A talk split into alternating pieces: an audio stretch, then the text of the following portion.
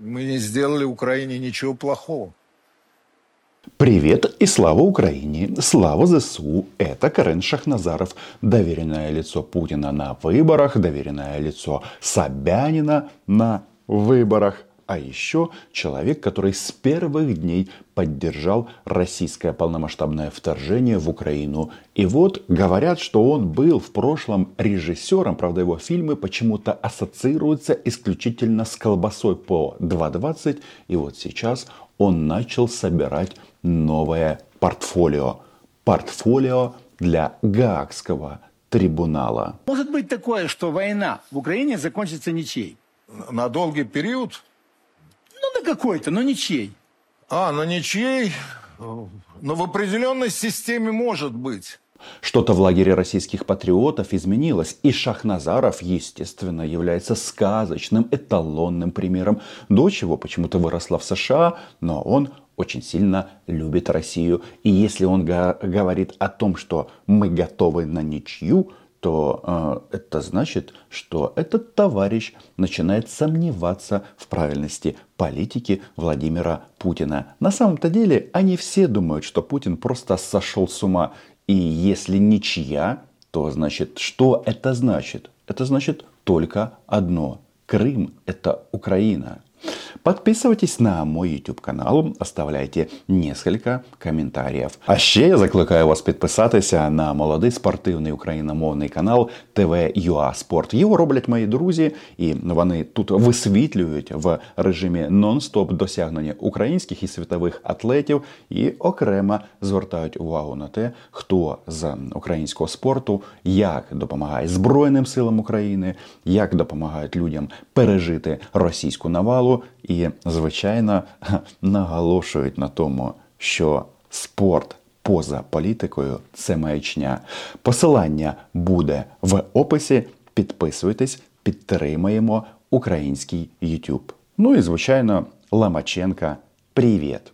Возвращаемся к нашему подопытному. Поэтому я, кстати, всегда моя позиция, что надо украинскому народу еще что-то э, предложить, чтобы ему это было. Да, это мы обсуждали, выгодно. да, обсуждали.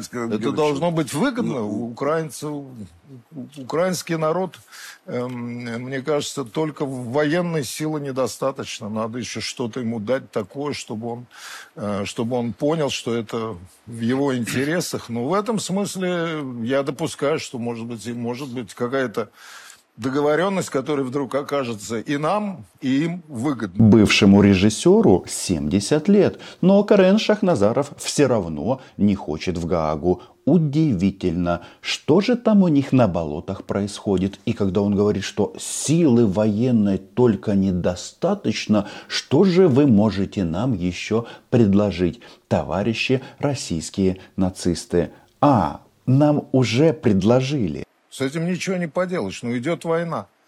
Да, мне, например, тоже очень жалко мирных граждан Днепропетровска. Даже верные путинцы теряются и путают определение. Что идет, какая война? К сожалению, не время для цветов, и надо понимать, что это что это такая история, и так, так она сейчас разворачивается. И тут же в прошлом режиссер Шахназаров удивляется, почему украинцы нас не любят. Вас здесь ненавидят. Слушайте, мы так жили в результате в одной стране. Поэтому варианты могут быть, но зависит уже, с другой стороны, ситуация такова, которая должна разрешиться там. Показывает он вверх, и вряд ли он сейчас думает о Боге, потому что это безбожные твари, а их главный московский поп поддержал российские массовые убийства в Украине. И вообще эти товарищи нарушили самую главную заповедь не убей. И за это они будут наказаны. Но он апеллирует тем самым к Путину, что Путин знает, что он делает. И вот здесь возникает самый главный вопрос. А точно ли Путин знает, что он делает, или, возможно, он просто банально идиот. Сейчас российская пропаганда всячески пытается а, показать эту ситуацию таким образом на фоне вот этой вот м, болотной грусти, что у маньяка Владимира Путина есть план «Б».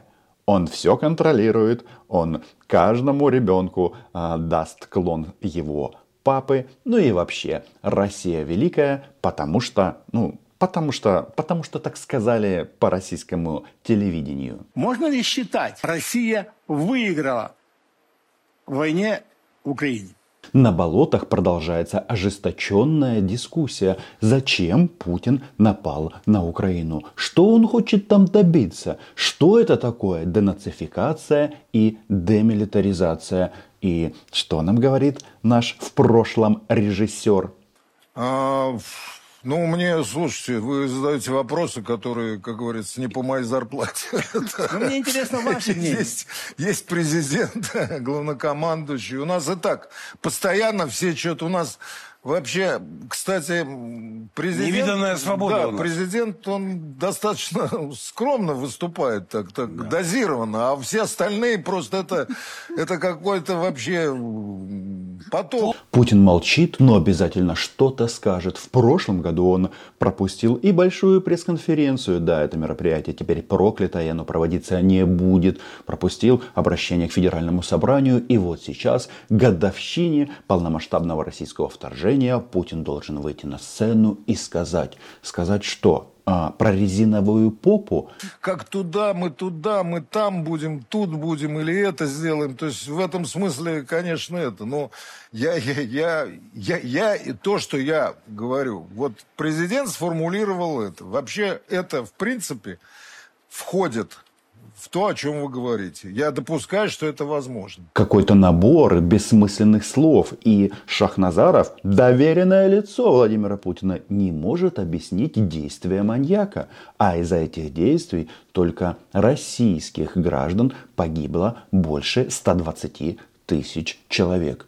И это не предел. И об этом все прекрасно знают. Я больше всего, мне не нравится, что мы сегодня есть некое давление информации российской на власти, в том числе на президента.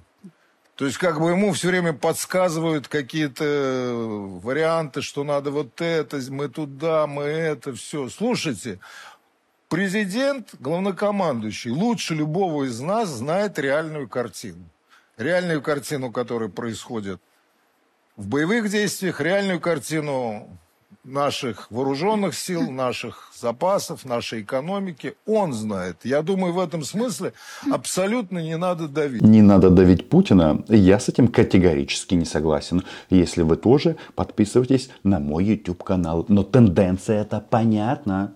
Друзья мои, они перекладывают ответственность исключительно на Кремль. И это интересная такая зарисовка российского общества. То есть они готовы на любой расклад. То есть это а, такая, а, такая масса народа, которым завтра скажут Херсон наш, они говорят Херсон наш. Сегодня скажут Крым не наш, а, Крым не наш. И самое интересное, ведь это такая прикольная игра. Завтра не ваш будет Чечня, э, Якутия, Бурятия, и многие другие регионы а, пока еще России. Между прочим, сегодня в Брюсселе проходит конференция об построссийском устройстве этого, этой территории. Он примет, на мой взгляд, то решение, которое будет соответствовать интересам страны в данный момент. Я, я, например, приму, потому что я вижу, что у нас, так сказать, много, как говорится, таких давайте мы там туда-сюда, там. Не надо, пускай.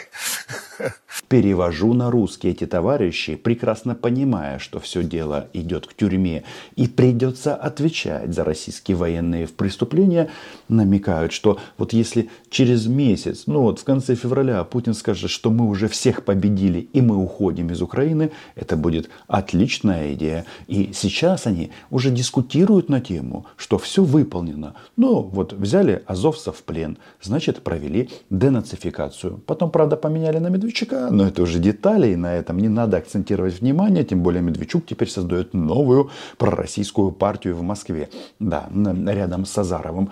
Точно так же и с демилитаризацией уничтожили украинские танки. Об этом они частенько говорят. оружия у Украины своего собственного якобы уже не осталось, значит цели достигнуты. Мы уходим. А то, что у нас будут F-16, Абрамс, Леопарды и наши любимые Хаймарсы, то зачем эти подробности? Зачем расстраиваться понапрасну? Я уже сказал, что я с большим уважением отношусь к народу Украины, считаю, что это народ. И... Практически год кровопролитных боев, и вот теперь все, нету вот этого. Один народ, братский народ, а мы отдельно, они отдельно. Начинают, кажется, многое понимать но попытка оправдаться не засчитана. Я не отношусь, вы знаете мою позицию, я считаю народ Украины, что он народ, его надо признать, э, потому что я, хотя многие меня за это ругают здесь, но я считаю, что это бесполезная задача не признавать народ, который сам себя считает народом. И тут, россияне, внимание, я вам сейчас расскажу самое важное. Нам все равно, как вы к нам относитесь. Считаете вы нас народом, не считаете вы нас одним народом. Мы вас всех, тех, кто с оружием в руках пришел в Украину, мы вас просто уничтожим. И это понимает Шахназаров. В этом я считаю, что народ Украины имеет право на государственность. Но и президент России это считает. Он об этом говорил. Поэтому в этом смысле мое понимание выигрыша это, эм, э, это, это совпадает. А проигрыш это если это не удастся осуществить. Вот если этого не удастся осуществить, да, это будет проигрыш России. То есть это значит мы... Если ты не добиваешься тех целей, которые ставишь, мы уже говорили об этом, военной кампании, значит, ты, ты проиграл. Этот год реально заставил российских нацистов мутировать. Дискуссий, в частности, того, что существует украинский народ, уже нет. А вот теперь, что а, если цели войны не выполнены, то тогда Россия проиграла. И нам тут подсказывают, что Путин не против украинского государства. А что же он тогда нам 25 февраля, 24 рассказывал о том, что украинские военные должны брать власть в свои руки, потому что будет легче договориться. А, в общем, якобы Путину не по дороге с шайкой наркоманов и кого там, а, националистов-фашистов, но выяснилось, что наркоманом и нацистом является сам Путин. Слушайте, Украина за Украину Россия воевала, по-моему, лет 50 в свое время, если не 100. Может, Шахназарова просто расстрелять? Ну что он за глупости говорит? Если вы воевали за Украину 100 лет, тогда это что получается? А, получается не один народ, но тут мы должны все-таки зафиксировать, что нацисты А поплыли, а Б у них туман в голове. Они а, сами себе противоречат. А если во время войны они потеряли вот эту вот логическую цепочку, а, то ведет это к тому, о чем он сказал, к поражению. С большим уважением отношусь к народу Украины, считаю, что это народ и да, самостоятельный народ, но в, в этом смысле и ответственность этого народа. Вообще-то они предали.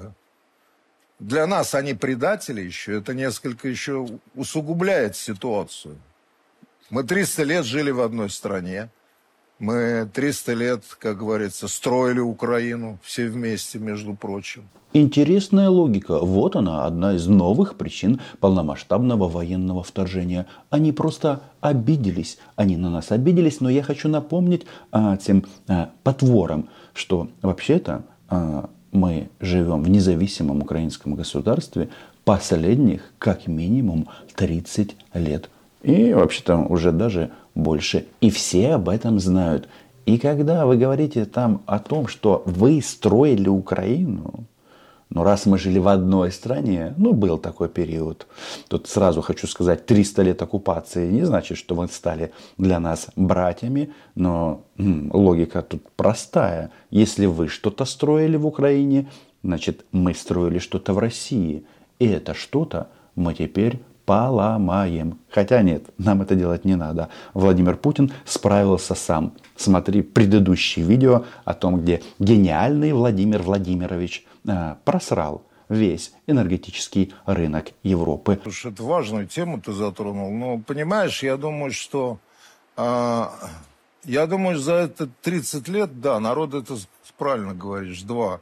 Но мне кажется, они сумели в определенной степени создать новую такую общность, которая называется нацией. Знает он о 30 годах независимости, знает об украинском народе, знает он об украинской нации. Но зная все это, вы напали на Украину, и Шахназаров это поддержал, говорит это только о том, что Шахназаров просто банальная нацистская сволочь. Вот и все.